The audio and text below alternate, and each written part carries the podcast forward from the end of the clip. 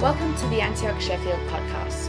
We are so glad that you can join us for today's message, which is brought to you by Pastor Todd Roberts.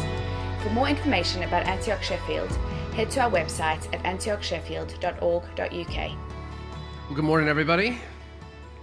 Well, as Ian said, uh, uh, I'm so glad to see all of those of you who actually made it this morning.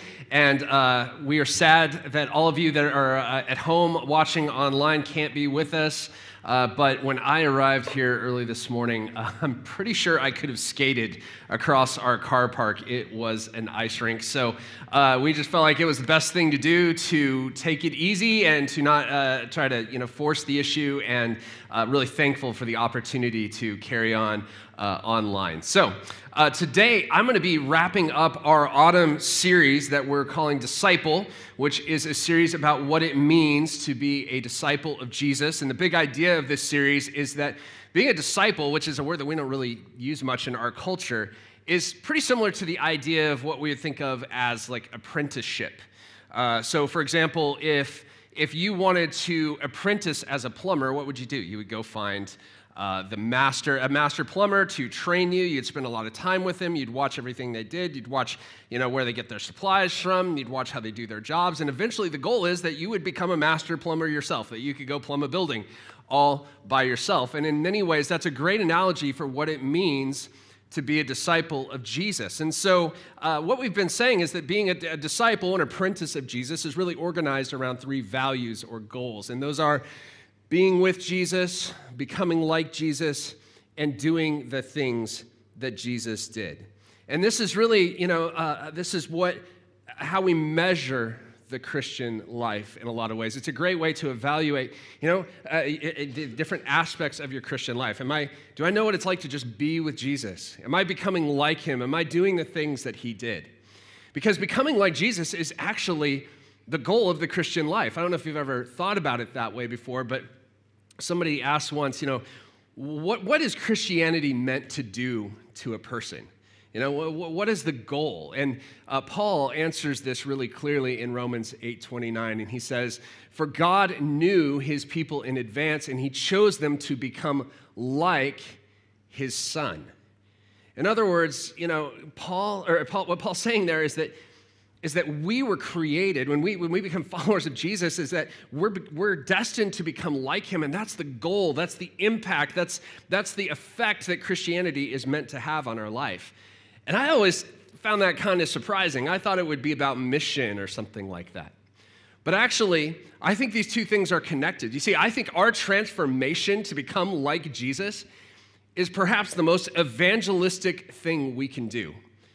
Being transformed from, who, from the old person that you were before you met Jesus to, to a whole new person that, that thinks like Jesus, that talks like Jesus, that acts like Jesus, that does the things that Jesus did is, is, is, is a witness, a testimony to a watching world. It says things that the best evangelistic presentation never could. It, it gives, it, it, it proves the validity and the power of our faith. And so, how do we become like Jesus? And we've talked about this in this series, but one of the ways that this happens is we embrace the, the patterns, the lifestyle of Jesus for ourselves. And if you look through the life of Jesus, you see that he, there are certain habits and routines that he had, like prayer or fasting or studying the scripture or observing the Sabbath that was just part of his routine, his habits. And, and if we want to become like Jesus, we've got to do the same thing because these practices were vital for him if he was going to stay connected to his Father. And that's how he lived his life in this connection with God. He only did what he heard the Father, or what he saw the Father doing. He only said what he heard the Father saying. And these practices kept that intimacy, that connection vital and alive. And it's the same for us as well. So, as we conclude this series today, the practice that I want to look at is the practice of solitude. Now, I talked about this a little bit earlier in this series, but I want to come back to it today because I think it is maybe the most needed practice perhaps. I don't know. They're all, I could make this argument for all of them, but I really think this is one of the most needed practices for us in 21st century Western culture. because we live in a culture that is just spun up all the time. It's, we're, we're going 90 miles an hour. We're, it's, everything is 247 and it's always on. And we are, uh, it's very effective at distracting us from the important and getting us to focus on the trivial. The whirlwind that we live in in our culture drowns out the whispers of God. And the practice of solitude is the antidote to this. So today I want to I want to just talk a little bit about this because I think, you know, for many of us, this whole idea is just is, is a strange concept, and I'll get into to, to why some of that is. But let's first of all, let's define what I'm talking about. What do I mean by the practice of solitude? Here's my working definition. It's a temporary, intentional withdrawal from social engagement to come home to ourselves in God's presence. A temporary, intentional withdrawal from social engagement to come home to ourselves in God's presence. Now, there's two distinctions I want to make here right off the bat because we can get confused about this. And first of all, solitude is not isolation. Solitude is not isolation. So There's a difference between solitude and isolation, and that is choice. You know, we, we make the intentional choice to withdraw and practice solitude. With isolation, we don't have that choice. And the result is often loneliness. And this was the issue for so many people during all the lockdowns that we had over the last year and a half is that we didn't have a choice in the matter. We just were forced to isolate, you know, we were self-isolating or we were we were stuck in our homes and that's why it was so difficult for our mental health and for our emotional well-being because it wasn't a choice that we had. We were being forced to do it. And so for many of us, we were we just felt lonely and, and it was a struggle for us. But that's not what we're talking about today. When we choose solitude, our goal is to withdraw from our normal interactions and social engagements to enjoy the companionship of God.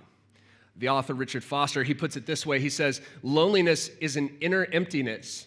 Solitude is inner fulfillment." So this is the important thing. This is different from isolation. Solitude brings inner fulfillment. Second thing I want to say is that solitude is giving attention to God in our inner life. In other words, solitude is not your time to veg out. Solitude is not me time. Solitude is not, you know, we think of when we're alone that we can do whatever we want on our own terms, but this is not, you know, this is not the opportunity to just mindlessly scroll on your phone or watch a bunch of films or binge on Netflix or read a book or listen to music. This is a, this is a time to intentionally give attention to what's going on in our inner world and be attentive to God. And then we allow God to initiate with us, to, to say what He's wanting to say, to do what He's wanting to do. So, this is an intentional time when we're setting aside the distractions to focus on what's going on in our inner worlds and to give attention to God. Now, solitude isn't unique to Christianity.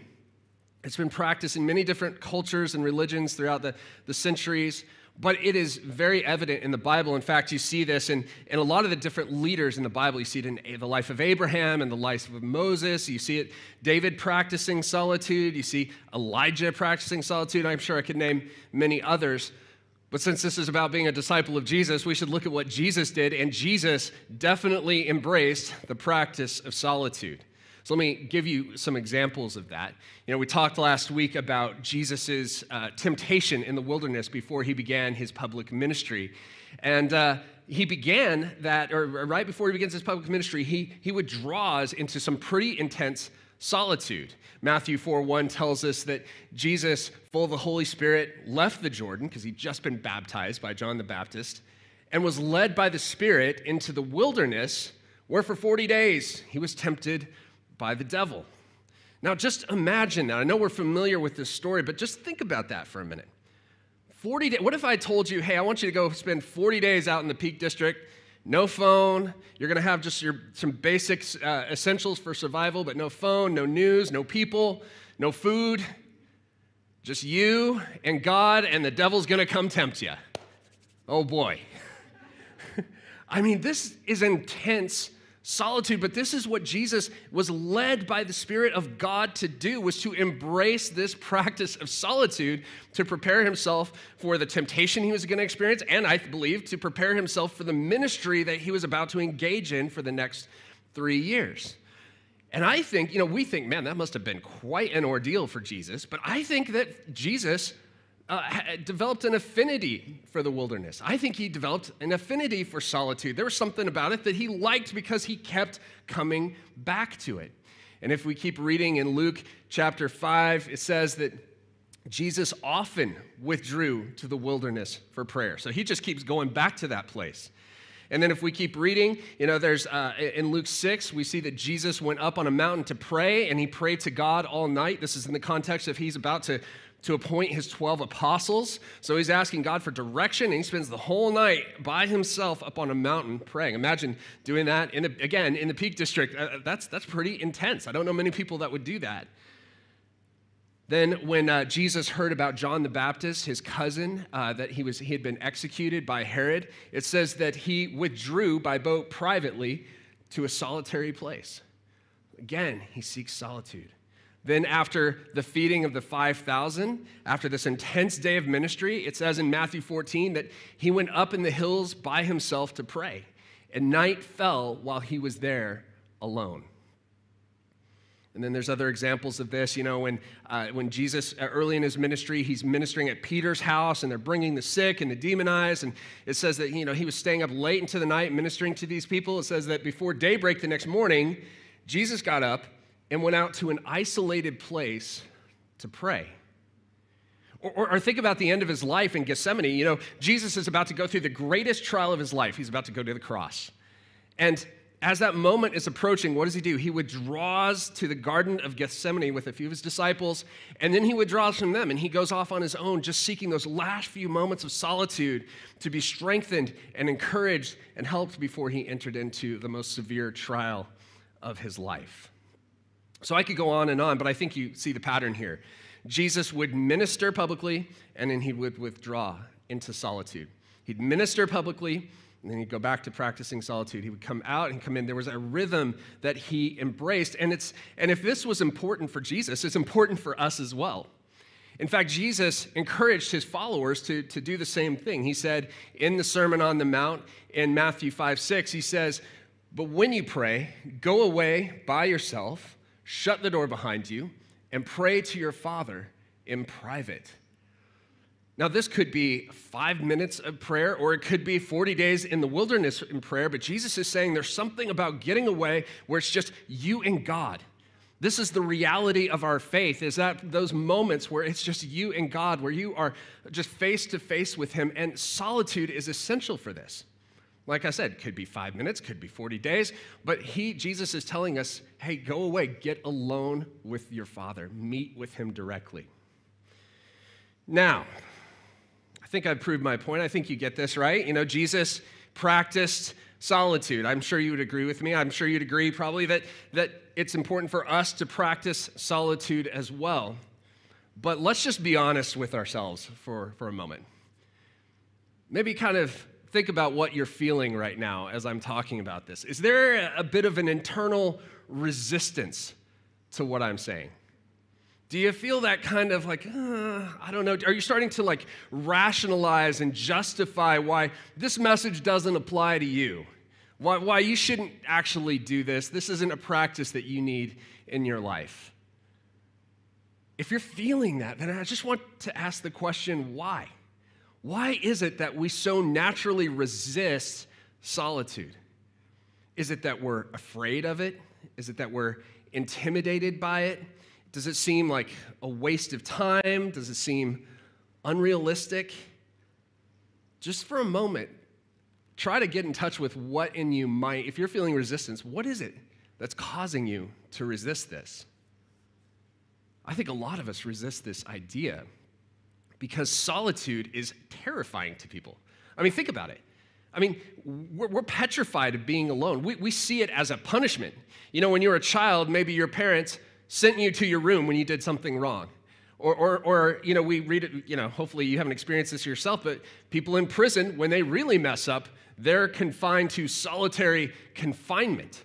So we think of solitude as something that's a punishment, something we should avoid, not something we should pursue. But remember, those are things that happen to that's, it, that's, that's isolation.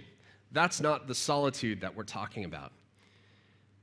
But I think solitude has tremendous benefits that are worth the discomfort that you're going to feel when you begin to practice it. And one of my goals today is to help you see that solitude is not something to be avoided, but it's something to be embraced. But why? Why should we embrace it? What, what, what's the benefit of solitude? Why do you need this in your life? Well, maybe the best analogy I could give you is like a, uh, you know, a, a, jar of muddy water that's been shaken up. And I think we have a, a picture here of it. You know, it's, a, it, you know, versus one that's been left alone for a while. Maybe you did this in science class when you were a kid, you know, where you, you got, you learned about sediment and how like water carries sediment downstream. And then when it kind of the flow slows down, the sediment drops to the bottom. But I think that picture on the left of that jar is a picture of our souls in this culture. It's all stirred up you know, we're running 90 miles an hour. We, have got this appendage known as a smartphone that is constantly distracting and disrupting us. And, and maybe you've got school, or maybe you're working, or you've got a fiance, or a significant other, or a spouse, and you've got a family, and you've got kids, and you've got your activities and their activities, and, and, and you're hyped up on the drug of accomplishment and accumulation, and your social media feed, and busyness, and, and, and hobbies and social life. And if you're, you're probably, if you're here, if you're watching this morning, you're probably involved in church as well. And as a result of all that movement and activity, our souls are clouded. You know, think of it as just stirring up that jar and all the, the, the, the sediment rises back to the surface. And, and, and suddenly we can't see clearly anymore. We lose sight of ourselves. We lose sight of God. We lose sight of, of, of our perspective and, and we get confused. And this is when we start to make bad decisions. And I, and I want you to understand that our culture is designed to keep you on the left there, to keep you in this place of where, where the, the waters are constantly being stirred up, where you can't see clearly. It's designed to just keep us in the matrix, keep us uh, uh, running and accumulating and doing more and accomplishing more and being active and being connected and being an influencer. And I also believe, and the reason for that is because I believe there is an enemy for our souls. Jesus believed in the devil. I believe in the devil, and I believe the devil wants us to keep doing that himself. He wants us to keep chasing our tails and keep our eyes off of the eternal and focused on the very temporal. But you've got to understand your soul wasn't created to operate like that. God doesn't want you to live that way. He wants you to be still for long enough for the sediment, all the junk in our lives, all the things that are going on, all the anxieties, all the fears, all the drivenness, all the, the, the, the distraction and the addiction to sink to the bottom so that we can see clearly again. That's what God wants you, wants to do with you. That's what He wants for you. He wants you to be able to see clearly. And that's why the practice of solitude is so vital for us. And that's why Jesus kept retreating to it over and over again. See, solitude gives us three things. That clarity that I'm talking about, I think it gives us clarity in three areas. First of all, it gives us self awareness. Self awareness. Because when we slow down and we stop distracting ourselves with all the noise and the activity, you begin to see how you're really doing. you begin to recognize your anxieties, your sadness, your drivenness, your addictions in ways that you didn't see it before. Uh, I like how Sam Radford says it. He puts it this way He says, When we fill up our lives to the point that we never slow down, we stop ourselves from facing up to reality. The mystics have long valued silence, stillness, and solitude. They know this is when the truth slowly, often painfully, rises to the surface. See, solitude allows us to see how we're really doing to get insight into our character and forces us to reckon with what we find there. So, if you want to grow in holiness, if you want to become more like Jesus, you've got to be willing to, to spend some time reckoning with the good, the bad, and the ugly that you find inside yourself. And nothing exposes those things more than solitude. Secondly, solitude allows us to see God more clearly, allows us greater God awareness. If you think about this, this makes sense because intimacy isn't possible in a rush. You know, true intimacy, whether it's with uh, people or with God, it happens when no one's in a hurry. There's a great book called The Ruthless Elimination of Hurry that I highly recommend by John Mark Comer that's all about this idea that, that when hurry enters into your relationship with God, it just causes the whole thing to, to fall apart. It strains it. This is why, I mean, this is, it works this way with our relationships with people as well. This is why date nights are so important for marriages. You know, we've got to have those times when we go from being side by side and just doing life together to actually being face to face and being able to look into each other's eyes and actually hear one another. That's where intimacy happens. And it's the same with God. Hearing the, the still small voice of God can be really challenging in this world of constant activity where, you know, it's like trying to hear a whisper in a disco. You know, the whirlwind of activity in our culture drowns out the whispers of God. And so, stopping, slowing down, giving full attention to God allows us to become aware of Him again. I think that it's, uh, you know, like if you're having a hard time hearing from God, this is such a good practice to embrace. Because, you know, it's, it's with, with all the activity, it's like that muddy jar gets stirred up and, and we just can't hear anymore. And so just stopping, stepping back, and letting things settle allows us to hear from Him. I uh, discovered this for myself at one point, uh, not long before we moved out of the United States. I wanted to get some time alone with God, so I went to a convent near Houston, and I spent four days on a personal retreat. And I would love to tell you that it was just heavenly, that I just floated along in a cloud of bliss, just hearing from God. And, but I have to tell you, it was actually really, really challenging. I got distracted, I got really bored, I got uh, frustrated. I pondered, I wonder if this is a waste of time. I thought about going home early a lot, especially in the first 24 hours. Uh, because really, and I'll talk about this more later, but, but when, you, when you get alone, you start to spend time with God, there's something called the mind monkey that shows up, and it's like a monkey that's on uh, caffeine that's just jumping around, chattering, saying, Look over here, think about this. And uh, you know, your, your mind just kind of goes crazy, and it's really unsettling. And you know, for those four days, I, I, I didn't do much. I just tried to read the Bible. I went for walks in the woods near the compound where I was staying. I, I, I did what I could, and I journaled a lot. But when I got home and went back and reread everything I'd written over those four days, I was astonished because it didn't seem like anything was going on at the time. I felt like, well, I hope this is helpful. But, but actually, I re- read it later, and I was like, wow, God was speaking to me with remarkable clarity. I just was uncomfortable with the situation. I was so spun up by the world that slowing down made me feel really anxious and, and, and, and, uh, and stir crazy, but actually, God was speaking to me. I just needed to slow down enough to hear it. So, solitude gives us a real sense of God, it allows us to hear his voice. And finally, I think solitude gives us what I'm calling situational awareness. In other words, we receive the clarity that we need for making decisions or facing difficult situations. Solitude gives us clarity in the midst of the fog of everyday life. So think about Jesus in Gethsemane again. You know, he's about to go through this really hard situation. He's just had the Last Supper. Now he's got a few hours left and, and he knows what's coming. And so he goes to this place, this quiet place, away from the crowds, away from even his own disciples, and he, he just gets face to face with his father for an hour or two just to get that last bit of strength and perspective to endure the ordeal he was about to go through. So, solitude is essential for that. Solitude gives us the perspective, no matter where you're at, that, that you need to help you make good decisions. You know, if you're, if you're facing a major decision, I highly recommend getting aside for a, a day or two and seeking God in, a, in solitude because you know, if you're thinking about getting married, thinking about changing jobs, moving somewhere, all of those times, this is really important to just pull back from the, the, the, the constant pace of our culture and actually hear from God Himself. And this is vital for leaders. If you're a leader, you know, we've got a lot of leaders in this church. This is such a vital practice, and leaders throughout the centuries have utilized this over and over again to just pull back from the normal routines of their leadership to get perspective, to get rest, to get the strength that they need and the perspective they need to keep making good decisions, to keep leading forward. So, this is a vital, vital practice for leadership.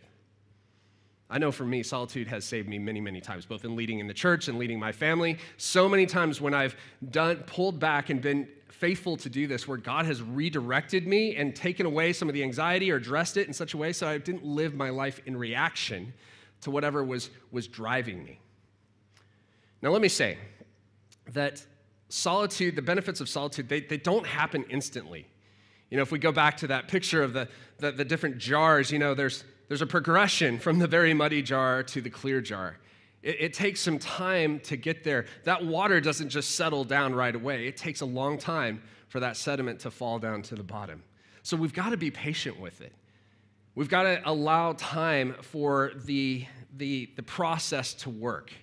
And like I said, you, you, you might be in the middle of it and be facing a, a, very, the mind monkey, you know, jumping around, shouting, dragging you all over the place. When I try to practice solitude, the mind monkey often, you know, suddenly brings up questions that, and, and, and I'm almost compelled to Google them right away. You know, like, you know, questions like, what is the lowest temperature ever recorded in Venezuela? You know, I've never thought about it before, but suddenly I have to know the answer, right? These are the kinds of things that happen, but you got to just push through that. And I'm going to talk about some practices you can embrace uh, as we get to the end of our message it, that will help with that.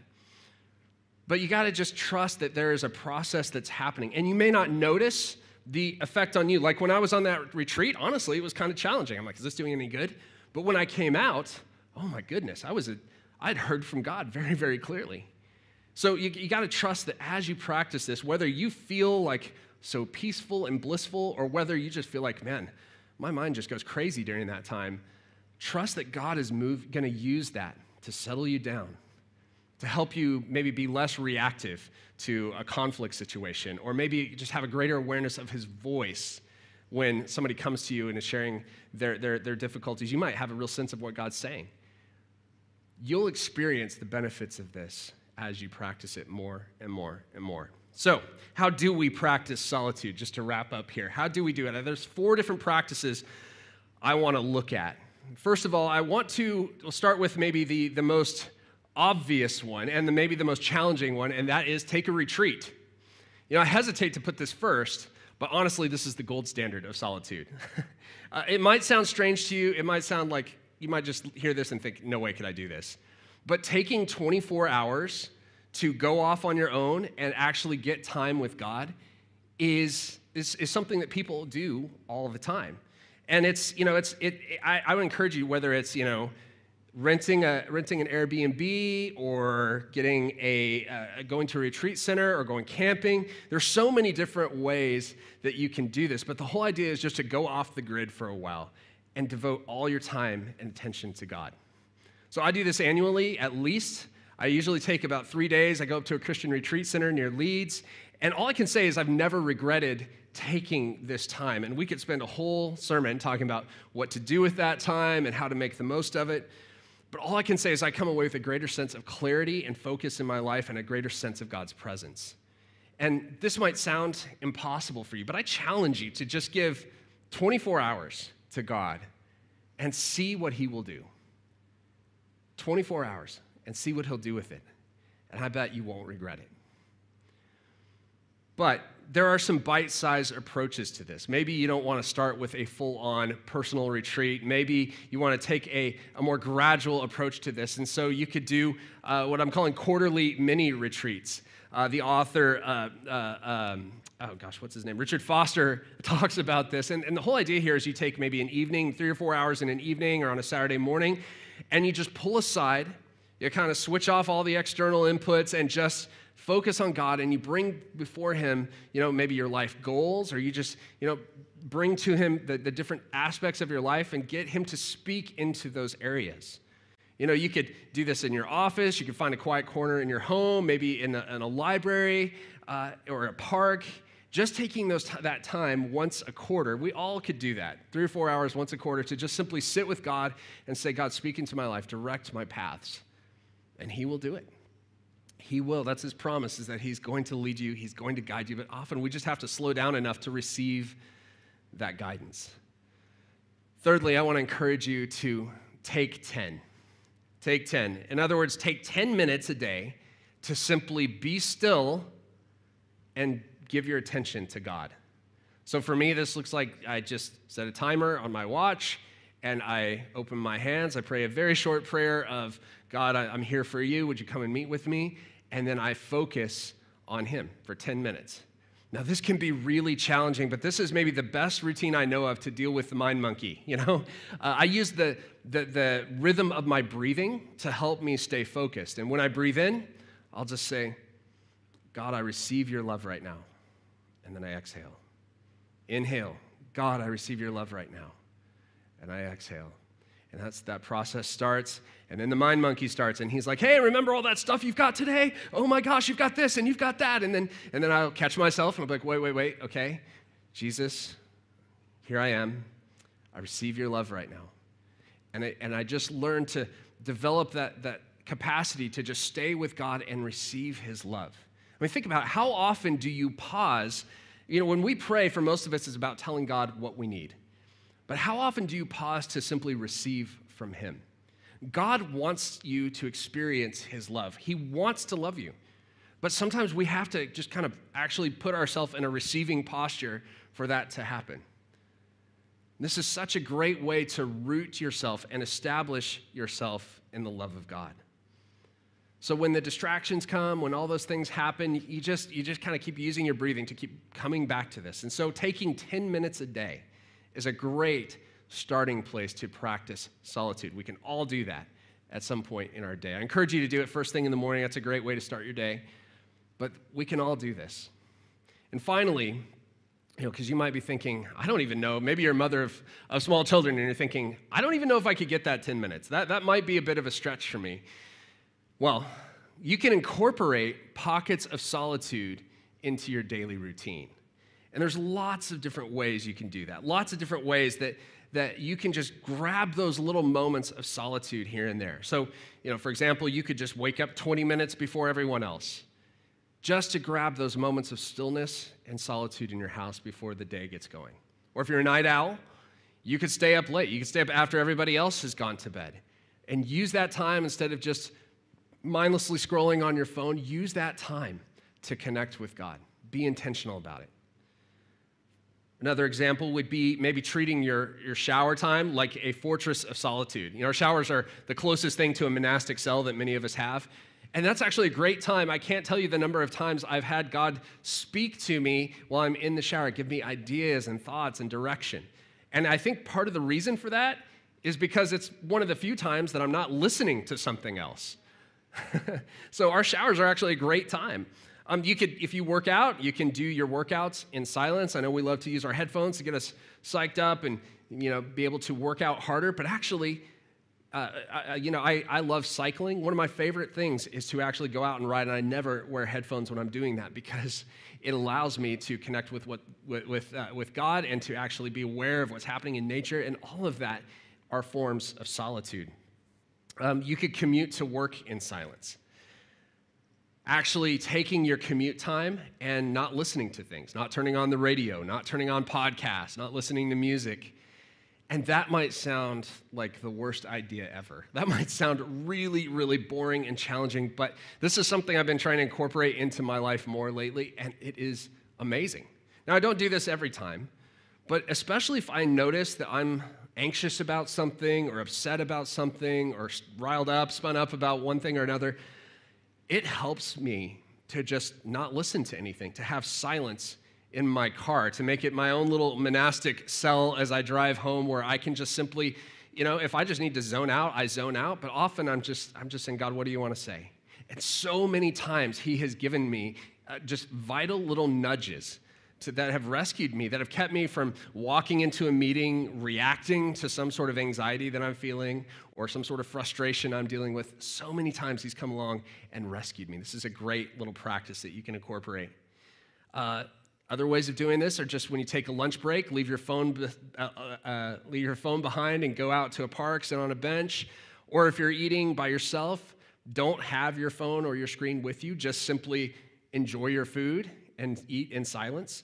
And the bonus of that is that uh, science shows us that we tend to eat less if we don't have a screen in front of us. Um, I'd encourage you when you wake up in the morning, rather than checking your phone first thing, give it 20 or 30 minutes. Use those first few minutes to do 10 minutes of solitude before God.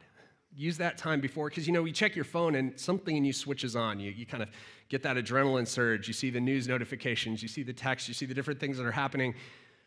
Pause on that give the first parts of your day to God. That's a practice of solitude. Or maybe just turning off your phone in daily routines when you're getting ready in the morning, when you're getting ready, getting ready to go to bed at night. I often listen to podcasts during those times, as my family will tell you, but it's a great idea to just simply switch that off and give your, your mind space to just connect with God while you're doing those kind of mindless routine tasks that you do.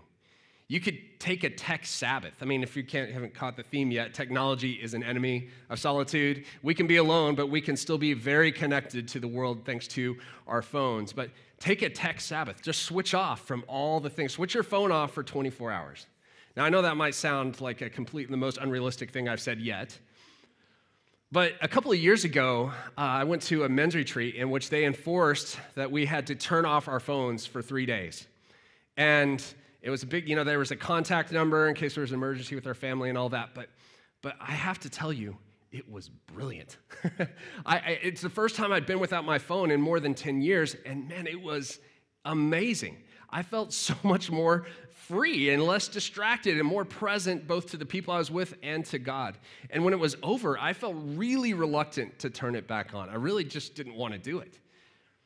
I really encourage you to, to switch off your phone for a while. I mean, you could go even further and do a full input Sabbath, you know, just take a break from books, from media, from anything else, and just give your full attention to God.